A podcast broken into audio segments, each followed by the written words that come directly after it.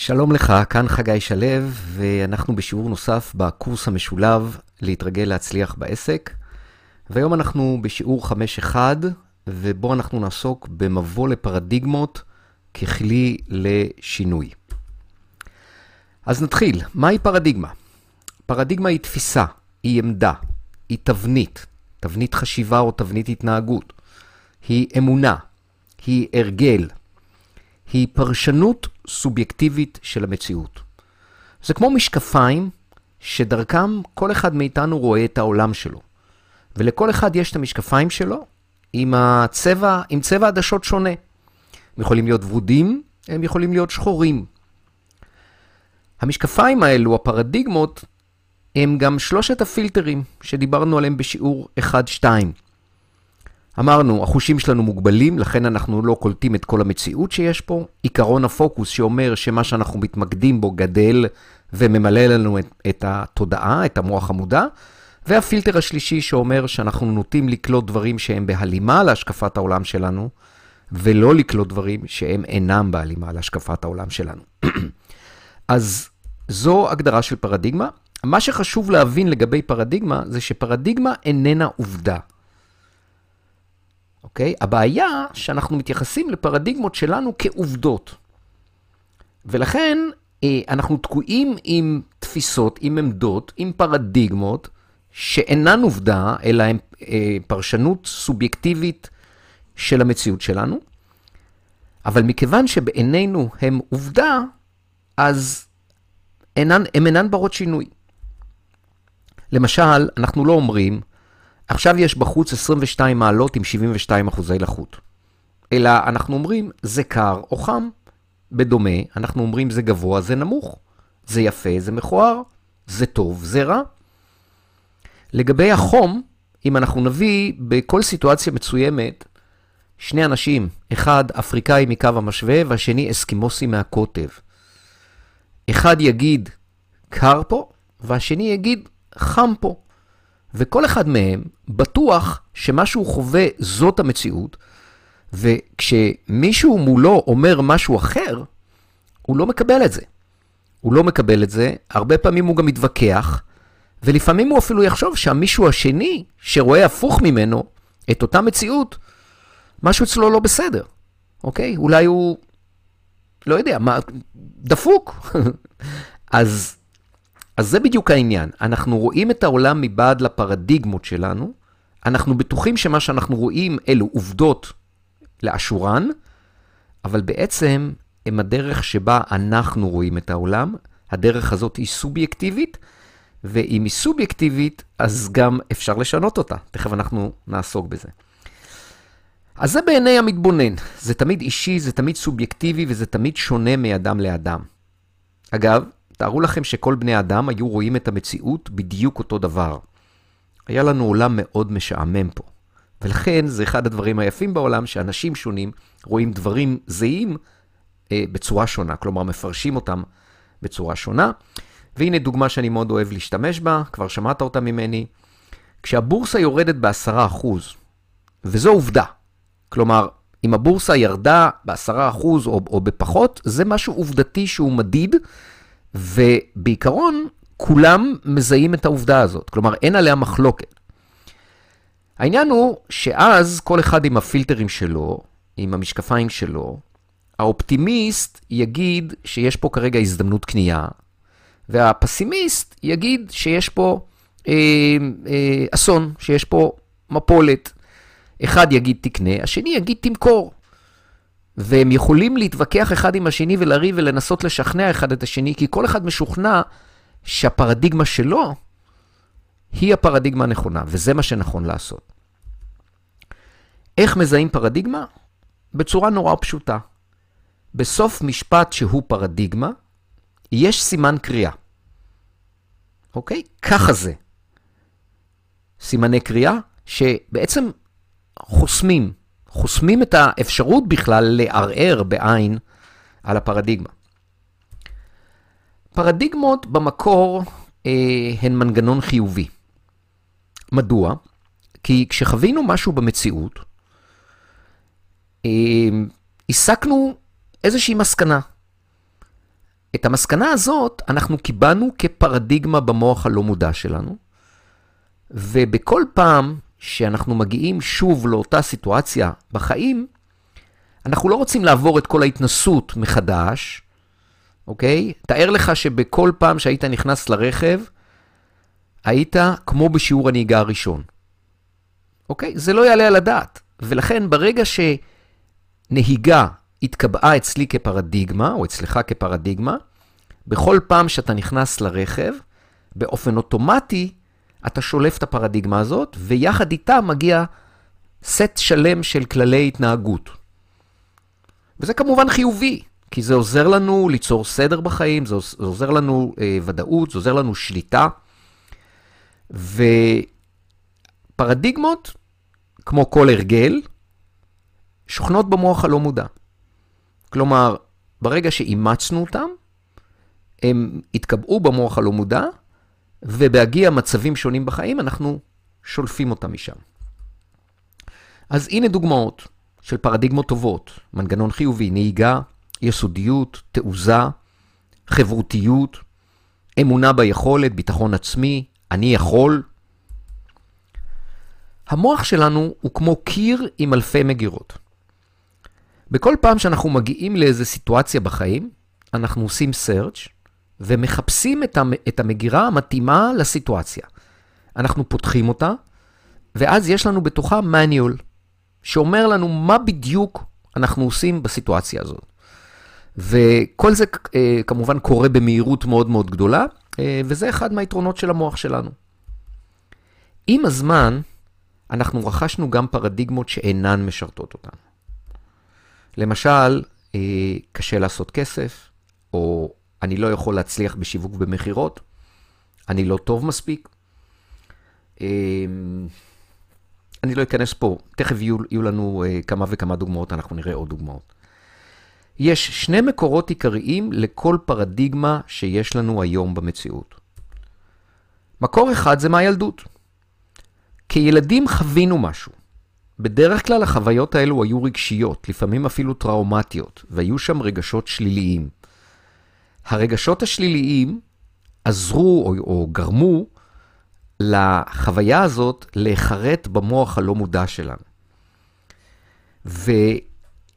וכשפרשנו נסיבות מסוימות, כילדים, לא ממש הבנו את הסיטואציה, כן? כי לא היינו בוגרים, לא היינו מספיק מפותחים. ולכן יש פרדיגמות שאימצנו בילדות והן היו שגויות מהמקור. אני אתן דוגמה.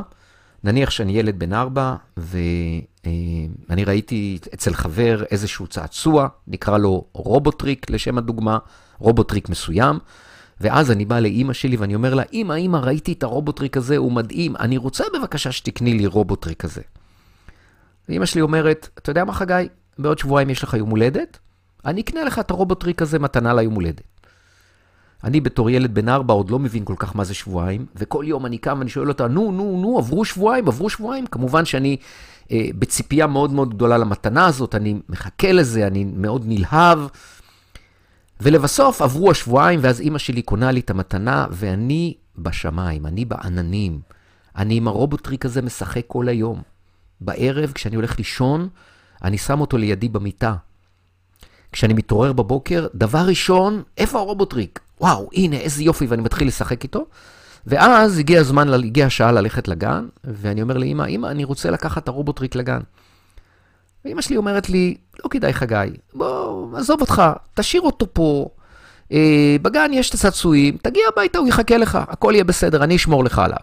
ואני אומר לה, לא, לא, לא, אמא, אני רוצה לקחת את הרובוטריק בגן, ובסוף אמא שלי אה, נעתרת לי, ואני מגיע לגן, ואני ילד נורא טוב וחברותי, ואני מראה את זה לילדים, ואני נותן להם לשחק עם זה, וילדים כדרכם של ילדים, משהו קורה לרובוטריק, הוא נשבר, הוא מתקלקל, הולך לאיבוד, ואני, שרק אתמול קיבלתי את המתנה הזאת, והיא מאוד מאוד יקרה לליבי, אני חוטף טראומה רגשית. אני יורד מתחת לקו בבת אחת, אני מאוד מאוכזב, אני מאוד מתוסכל, ומה אני אומר לעצמי? אפשרות אחת כמובן, יכולות להיות עוד אפשרויות, האפשרות שאני מדבר עליה היא, בוא נראה מה עשית. הבאת משהו שיקר ללבך לגן. נתת לילדים האחרים לשחק איתו, והילדים האחרים שברו לך אותו. מה המסקנה? הנה דוגמה לפרדיגמה, אל תחלוק עם אנשים אחרים משהו שהוא יקר ללבך, שהוא קרוב ללבך. ויכול להיות שעברו שנים, אולי שלושים או ארבעים שנה, ואני מנהל גדול, ויש לי איזושהי פרדיגמה לא מוסברת, והפרדיגמה הזאת, אני לא חולק עם אנשים אחרים בחברה שאני עובד בה, את הדברים החשובים לי. וכמובן שזו פרדיגמה תוקעת, כמובן שאם אני לא חולק את המידע הזה, אז היכולת שלי לתפקד, היכולת שלי להניע את האנשים שלי, המידע שהאנשים שלי צריכים לא קיים בידיהם, זה פוגע בתפקוד שלהם, זה פוגע בתפקוד שלי, ולמרות זאת, למרות זאת אני קרוב לוודאי דבק בפרדיגמה הזאת, אני אפילו לא יודע להגיד מאיפה הוא הגיע ולמה אני ככה נוהג. אז זו דוגמה לפרדיגמה שהגיעה מהילדות. פרדיגמות גם יכולות להגיע מהבגרות. כלומר, היא הייתה פעם נכונה. שימו לב, שים לב שהפרדיגמה הראשונה מהילדות, היא מראש הייתה פרדיגמה שגויה, והסיבה שאימצתי אותה כילד, זה מחוסר הבנה, מחוסר אה, הבנה נכונה של המציאות. לעומת זה, כשאני בוגר, אז יש סיכויים שאני מאמץ פרדיגמות כשהן משתלמות לי. אה, כלומר, הפרדיגמה הזאת הייתה פעם נכונה. אבל המציאות היא מאוד דינמית, הזמנים משתנים, ובהחלט יכול להיות שהיה משהו פעם נכון, היום הוא כבר אינו נכון. אתן לך גם פה דוגמה, וזו דוגמה אמיתית. אבי, זיכרונו לברכה, היה גר ברחובות, היה גר בשכונה מרוחקת מהמרכז, והייתה לו, לו פרדיגמה. כל שבוע הוא היה הולך למה שהיה קורא לו סבב בנקים, היה הולך למרכז העיר, עובר בין כמה בנקים שהיו לו שם חשבונות, מוציא מצבי חשבון, מדבר עם הפקידים, עושה הפקדות, עושה כל מה שצריך. כן, פעם לא הייתה בנקאות דיגיטלית. לימים הוא חלה, וזה הפך להיות לו קשה פיזית, ואז אמרתי לו, אבא, תראה, אתה לא חייב ללכת לבנק, זה לא נוח, זה קשה לך, זה, זה מורכב, בוא, יש פה מחשב בבית. אני אחבר אותך לבנקים, ואת מרבית הפעולות שאתה עושה פיזית, תוכל לעשות דרך האינטרנט. ואם צריך הפקדות, אני או האחים שלי נדאג להפקיד עבורך. מה אבא שלי אמר לי? לא, זאת הדרך שבה אני רוצה לעשות את הדברים. לא היה בזה כמובן הרבה היגיון, זה רק גרם סבל, זאת הייתה פרדיגמה שהוא אימץ בעבר, אבל זאת הייתה פרדיגמה שכיום היא כבר לא שרתה אותו. ולמרות זאת, הוא דבק בה. כמובן שאנחנו נרצה לזהות את הפרדיגמות התוקעות שלנו, את הפרדיגמות שאינן משרתות אותנו, ולא חשוב מאיפה הם הגיעו, אנחנו לא נלך לעבר בשביל לנתח את זה, זה לא חשוב. מה שחשוב לדעת זה שכל פרדיגמה שיש לנו, שאנחנו מזהים אותה היום כפרדיגמה תוקעת, כפרדיגמה שאינה משרתת אותנו, ניתנת לשינוי. בואו נראה דוגמאות של פרדיגמות תוקעות. אני לא מאמין שזה אפשרי שאני יכול. אני לא טוב מספיק בשביל לעשות זאת בהצלחה. אני לא בוטח באנשים אחרים. כסף לא גדל על העצים. שים לב שבעוד שהפרדיגמה הזאת עובדתית היא נכונה, כי כסף לא גדל על העצים, מה שעומד מאחורי הפרדיגמה הזאת זו פרדיגמה אחרת, שאומרת קשה לעשות כסף. אוקיי? ולכן אני מציג אותה פה כפרדיגמה תוקעת. צריך לעבוד קשה בשביל כסף. נכון? יש אנשים שעובדים קשה בשביל כסף. אבל יש גם, יש גם אנשים שלא עובדים קשה בשביל כסף. ולכן זו לא עובדה. יכול להיות שיש יותר אנשים שעובדים קשה בשביל כסף, מאשר אנשים שעושים כסף קל. ועדיין, אם יש לי את הפרדיגמה, צריך לעבוד קשה בשביל כסף, אני תקוע בה. אני מעניקה לאחרים לפני שאני לוקחת לעצמי. זו פרדיגמה של ריצוי. בעת מיתון לא פותחים עסק חדש. זה מסוכן מדי להעז. או אני חייב ודאות לפני שאני מתחיל. זו למשל הייתה פרדיגמת עבר שלי. כי כשאני עשיתי את השינוי שלי בשנת אלפיים וחמש, הייתה לי פרדיגמה מאוד דומה לפרדיגמה הזאת שאמרה, מכיוון שאני מפרנס עיקרי במשפחה, מכיוון שהרווחה של המשפחה שלי תלויה במשכורת שלי, אני צריך בכל שינוי שאני אעשה, והייתי אז במקום שרציתי לעשות שינוי, אני צריך בכל שינוי שאני עושה להרוויח לפחות את כמות הכסף שאני מרוויח כיום, כלומר לפני השינוי. ואתה יודע משהו? הפרדיגמה הזאת תקעה אותי. מדוע? כי במקביל אני רציתי להפסיק להיות שכיר, אני רציתי להיות עצמאי, אני רציתי לפתוח עסק. ומכיוון שכל פתיחת עסק, מה גם שבכלל לא ידעתי באיזה תחום העסק הזה, מצריכה לפחות בהתחלה איזושהי השקעה, לא חייב להיות השקעה של כסף, אבל בטח השקעה של זמן, ומכיוון שבזמן הזה אני לא אוכל להתפרנס, אני נתקעתי. נתקעתי במקום שבו אני רוצה לפתוח עסק, אל מול הפרדיגמה שאומרת, אני חייב בכל עיסוק שאני אה, מתחיל אותו, כל עסק חדש שאני מתחיל אותו, אני חייב להרוויח לפחות את כמות הכסף שאני מרוויח כיום. וזה תקע אותי, כי שוב, זה היה סוג של מצב כזה בלתי אפשרי, אה, ולכן עברו, עברה תקופה די ארוכה, עד שאני זיהיתי את הפרדיגמה הזאת, לא, לא ידעתי עכשיו את מה שאני מלמד אותך אה, עכשיו, לא ידעתי אז את מה שאני מלמד אותך עכשיו, אבל בצורה אינטואיטיבית אני לקחתי דף ועט ועשיתי לי חשבונות, וראיתי שאני יכול להרשות לעצמי כמה חודשים אה, ללא משכורת. פרדיגמות נוספות, קשה להיות עצמאי במדינת ישראל, אה, ועוד פרדיגמה, אה, וסליחה פה על הישירות, כאישה, כאתיופי, כהומו, או תשים פה כל דבר אחר, אני מופלה לרעה. בוא נראה, נבין עוד יותר לגבי פרדיגמות תוקעות. אז לכל אדם מצוי, רגיל, ממוצע, יש עשרות פרדיגמות תוקעות. אני אומר את זה מניסיון מעבודה עם מאות אנשים. אבל אנחנו רואים את הפרדיגמות האלו לא כפרדיגמות סובייקטיביות שאנחנו בחרנו בהן בדרך כזאת או אחרת, רצוני או לא רצוני, אנחנו רואים אותם כעובדות מוחלטות. וזה יוצר תקיעות. זה בדיוק כמו שאם החדר הזה שבו אתה נמצא, כולל את כל מרחב האפשרויות שלך. ואתה רוצה להגיע לאחת הפינות של החדר. בוא נגיד לפינה העליונה שמימין לך. למפגש של הקיר עם התקרה. ו... אתה לא מצליח לעשות את זה. אגב, אתה רוצה להגיע לשם כי שם נמצאת ההצלחה שלך. לשם אתה רוצה להגיע, זה היעד שלך.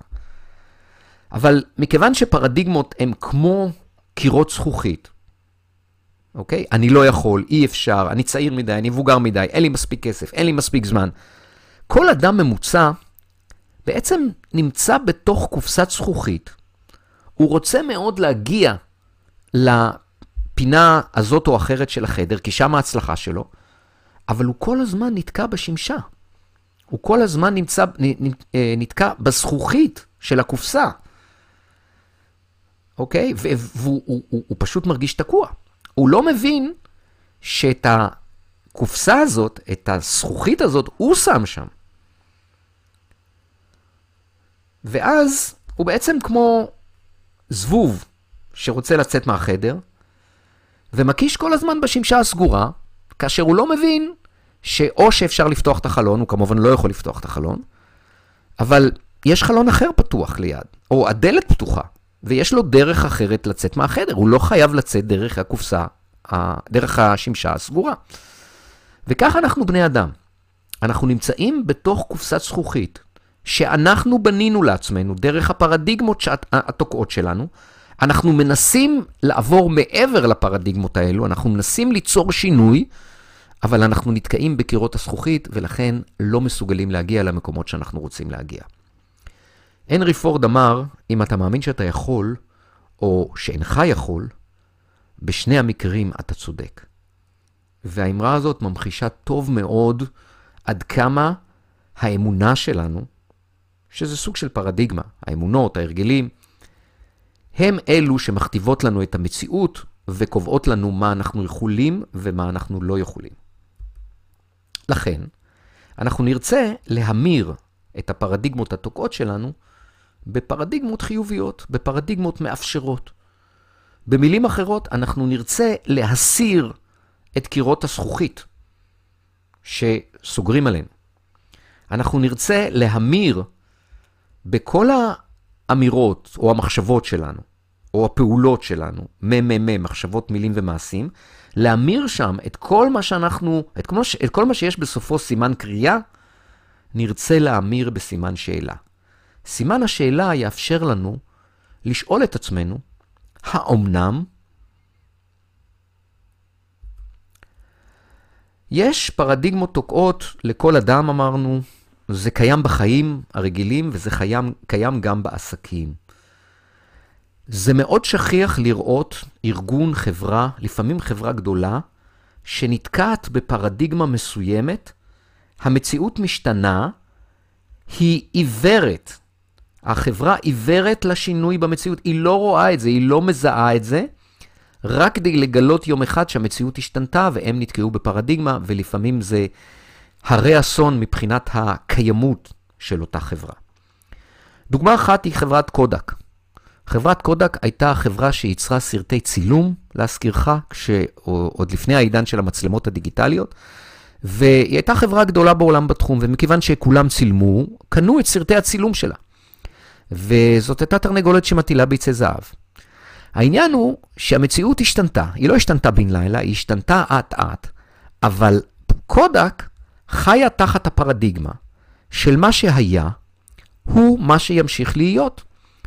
ולמרות שהיא הייתה הראשונה שפיתחה את המצלמה הדיגיטלית, היא לא יצרה, היא לא לקחה את זה מספיק קדימה, היא לא יצרה מצלמות דיגיטליות, ויום אחד היא פתאום מתעוררת ואומרת, וואי, שוק סרטי הצילום נעלם, והיא לא הייתה מוכנה וערוכה לקראת אה, כל שוק המצלמות הדיגיטליות, ולכן היא הגיעה לסף פשיטת רגל, והייתה צריכה להמציא את עצמה מחדש, כי כשניסתה להיכנס לשוק המצלמות הדיגיטליות, זה כבר היה מאוחר מדי. וזה מאוד שכיח לראות ארגונים נתקעים בפרדיגמות, כי ארגונים מורכבים מאנשים, לאנשים יש פרדיגמות, ולכן גם לארגונים יש פרדיגמות. כל הפרדיגמות או פרדיגמות דומות קיימות בצורה מאוד בולטת בשוק הסלולר, כי אתה יודע מי המציא את המכשיר הסלולרי הראשון? חברת מוטורולה. בארץ היא הייתה שותפות, מוטורולה הייתה שותפה ביחד עם, עם חברת בזק בחברת פלאפון, שהייתה בעצם החברה הסלולרית הראשונה, ואני לא יודע בין כמה אתה, אבל האנשים הוותיקים יותר זוכרים את המכשירים הראשונים שהיו, אלא היו מכשירים גדולים, מורכבים, מסובכים, והתחזוקה שלהם עלתה הון תועפות, הון תועפות, ורק אנשים ממש עשירים יכלו להרשות לעצמם להחזיק את זה. ומה שקרה זה שמוטורולה חיה תחת הפרדיגמה של מה שהיה הוא שיהיה, וכשחברת איי טי אנד טי אמריקאית, קרייר, חברה של, שנתנה שירותי סלולר, באה אליה ואמרה לה, נו, מוטורולה, אנחנו רוצים את הדור הבא של המכשירים. זה הולך טוב, הציבור רוצה מכשירים קטנים יותר, מכשירים אמינים יותר, וגם מכשירים עם פחות קרינה. למוטורולה לא הייתה תשובה, כי מוטורולה נרדמה בשמירה ולא פיתחה את המכשירים המתאימים, את הדור הבא. הטלפונים שלה היו אנלוגיים, וכש-איי טי אנד טי חיפשה, היא מצאה מעבר לים, באירופה, חברה אלומת שם דאז, בשם נוקיה, שיצרה את הטלפון הדיגיטלי הראשון, והתחילה לקנות ממנה. וזאת הייתה תחילת השקיעה של מוטורולה, ותחילת הצמיחה של נוקיה. לימים זה קרה לנוקיה, כאשר היא נכשלה לזהות את, נדמה לי שזה היה את הטאצ'פונס, את הטלפונים שמגישים עליהם. הייתה גם חברה ש... בשוק שנקראה בלקברי, שבעצם יצרה את הטלפון החכם הראשון, נדמה לי שזה היה עוד בשנות ה-תשעים, גם היא כבר לא קיימת בשוק. כלומר, התופעות ש... של חברה שנרדמת בשמירה, שחיה תחת הפרדיגמה של מה שהיה הוא שיהיה, והשוק משתנה בינתיים בלי שהיא שמה לב, זו תופעה מאוד מאוד שכיחה. כלומר, כשאנחנו בפרדיגמות מסוימות, ולא חשוב כרגע אם זה בחיים הפרטיים או בחיים העסקיים, אנחנו עיוורים, זה כמו עיוורון. אנחנו לא רואים את הדברים האחרים שקורים. אם רגע נחבר את זה לעיקרון הפוקוס, אנחנו מתפקסים על מה שיש, אנחנו מתפקסים על התרנגולת שלנו שמטילה ביצי זהב, ואנחנו לא מבחינים בתמורות ובשינויים שקורים בשוק, ובסופו של דבר זה פוגע בנו וביכולת שלנו להצליח. אז איך משנים פרדיגמות תוקות? המפתח לשינוי זה קודם כל להבין שפרדיגמה היא סובייקטיבית. שפרדיגמה היא פרשנות אישית של המציאות שהיא לא עובדה. כמו שהתקנו אותה, אנחנו גם יכולים לסלק אותה. זה הכל בידיים שלנו. והשינוי שלה הוא תהליך הדרגתי. קודם כל, אנחנו צריכים לזהות את הפרדיגמות התוקעות שלנו. לשם כך, במשימות של השיעור הזה, יש לך שאלון מיפוי פרדיגמות, שאותו אתה מתבקש למלא. השאלון הזה בנוי כך שהוא נועד בתשובות שלך. אתה לא חייב כשאתה עונה על השאלון לחשוב על פרדיגמות. אתה פשוט צריך לענות לשאלות. השאלות כוונו ונערכו בצורה כזאת, כדי שהם יחשפו את הפרדיגמות התוקעות העיקריות שלך. אחרי שאנחנו מזהים את הפרדיגמות העיקריות, אנחנו רוצים להחליף את סימני הקריאה שלהם, הפרדיגמות התוקעות העיקריות, להחליף את סימני הקריאה בסימני שאלה. ואז אנחנו נשאל לגב, לגבי כל פרדיגמה. האם הפרדיגמה הזאת משרתת אותי או תוקעת אותי? על פניו רוב הפרדיגמות שם יהיו פרדיגמות תוקעות, אבל לך תהיה את הזכות להחליט, זכות האחרונה, האחר, האחרונה להחליט, האם באמת אתה מוכן לוותר על הפרדיגמה הזאת, האם הפרדיגמה הזאת אכן אינה משרתת אותך. מתוך הפרדיגמות התוקעות, אתה תבחר את הפרדיגמות העיקריות שאתה תרצה לשנות, ואז אתה תגדיר מול כל פרדיגמה אה, תוקעת, פרדיגמה חדשה, מקדמת, מאפשרת, שמסלקת את אותו קיר תוקע, תוקע ופותחת לך אפשרות חדשה. זה לגבי ההגדרה, זה תהליך הגדרתי. לגבי היישום, איך עושים את זה, אנחנו נדבר על זה בשיעור הבא. אז מה היה לנו בשיעור הזה? ראינו שפרדיגמה היא פרשנות סובייקטיבית של המציאות. פרדיגמה היא לא עובדה. היא כמו משקפיים. אנחנו מזהים אותה על ידי סימני הקריאה בסופה. כל אדם מרכיב משקפיים אחרות, כי לכל אדם יש פרדיגמות אחרות שהן תוצאה של הילדות שלו או של הבגרות שלו, של חוויות החיים שלו. יכול להיות שפרדיגמה הייתה חיובית במקור שלה, אבל הזמנים משתנים וכך גם הכדאיות של הפרדיגמה או הנכונות של הפרדיגמה. היא יכולה להיות מקדמת או תוקעת. היא יכולה אה, להכניס אותנו לתוך קופסת זכוכית אם היא תוקעת, או להפוך אותנו לזבוב שרוצה לצאת מהחדר מהשמשה הסגורה, וכמובן לא יכול לעשות את זה. היא קיימת בחיים בכלל ובעסקים בפרט. אנחנו נרצה לזהות את הפרדיגמות התוקעות באמצעות שאלון מיפוי פרדיגמות, להגדיר חדשות במקומן ולהחליפם. זה תהליך הדרגתי. היום אנחנו נתחיל בלזהות את הפרדיגמות התוקעות. זה חלק מהמשימות, שאלון מיפוי הפרדיגמות. תעקוב בבקשה בתשומת לב אחר המשימות. הגדרת הפרדיגמות הזאת נעשית בתכתובת מולי. ולכן, אחד הדברים הראשונים שתעשה אחרי שאתה רואה את הסרטון הזה, גש למשימות, פתח את שאלון מיפוי פרדיגמות, קרא את ההנחיות ותשלח אותו רצוי תוך יום או מקסימום יומיים מהזמן שאתה ממלא את ה... שאתה רואה את הוידאו הזה, כי יש לנו פה איזושהי אינטראקציה שאנחנו צריכים לעשות. כלומר, אתה שולח אליי, אני מגיב לך, אתה שולח אליי שוב, ושוב אני מגיב לך. כלומר, יש פה איזשהו פינג פונג שאני אשמח שהוא יקרה בשבוע הקרוב, כדי שבעוד שבוע אתה תוכל לעבור לשיעור חמש שתיים, שהוא כבר ילמד אותך איך לסלק את הפרדיגמות הישנות, או יותר נכון, להטמיע מול כל פרדיגמה ישנה תוקעת, פרדיגמה חדשה שמאפשרת. ואיך עושים את זה בדיוק, אנחנו נדבר על זה בשיעור הבא. אז כמו תמיד, פתח את הקובץ משימות שיעור חמש נקודה אחת, בצע את האמור בו, שלח אליי את בדיקת הדופק, כמו, ש, כמו שמופיע בהנחיות, עדיין של השיעור הקודם, ושאתה מקבל ממני משוב לגבי הבדיקת הדופק הזאת. בהתאם לבדיקת הדופק, אני אנחה אותך מה השיעור הבא בשבילך. לרוב זה יהיה שיעור חמש נקודה שתיים, אותו שיעור שעוסק באיך אנחנו משנים את הפרדיגמות, אבל זה תלוי במהירות הביצוע המשימות, במהירות אה, המילוי של שאלון מיפוי פרדיגמות, והאינטראקציה הנוספת שאנחנו צריכים לעשות בעקבותיו.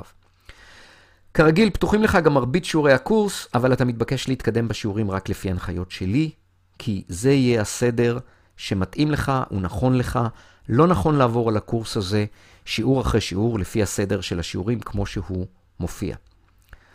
וחשוב מאוד לא ליצור הפסקות בתהליך. יהיו לך נסיבות, יהיו לך קשיים, יהיו לך דברים שמעכבים. בבקשה תהיה על על נסיבתי.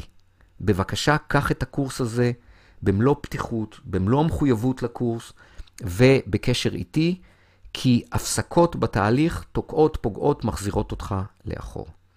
וכמו תמיד, שיהיה לך המון בהצלחה, ואני כאן לכל צורך ולכל שאלה. ועד השיעור הבא, להתראות.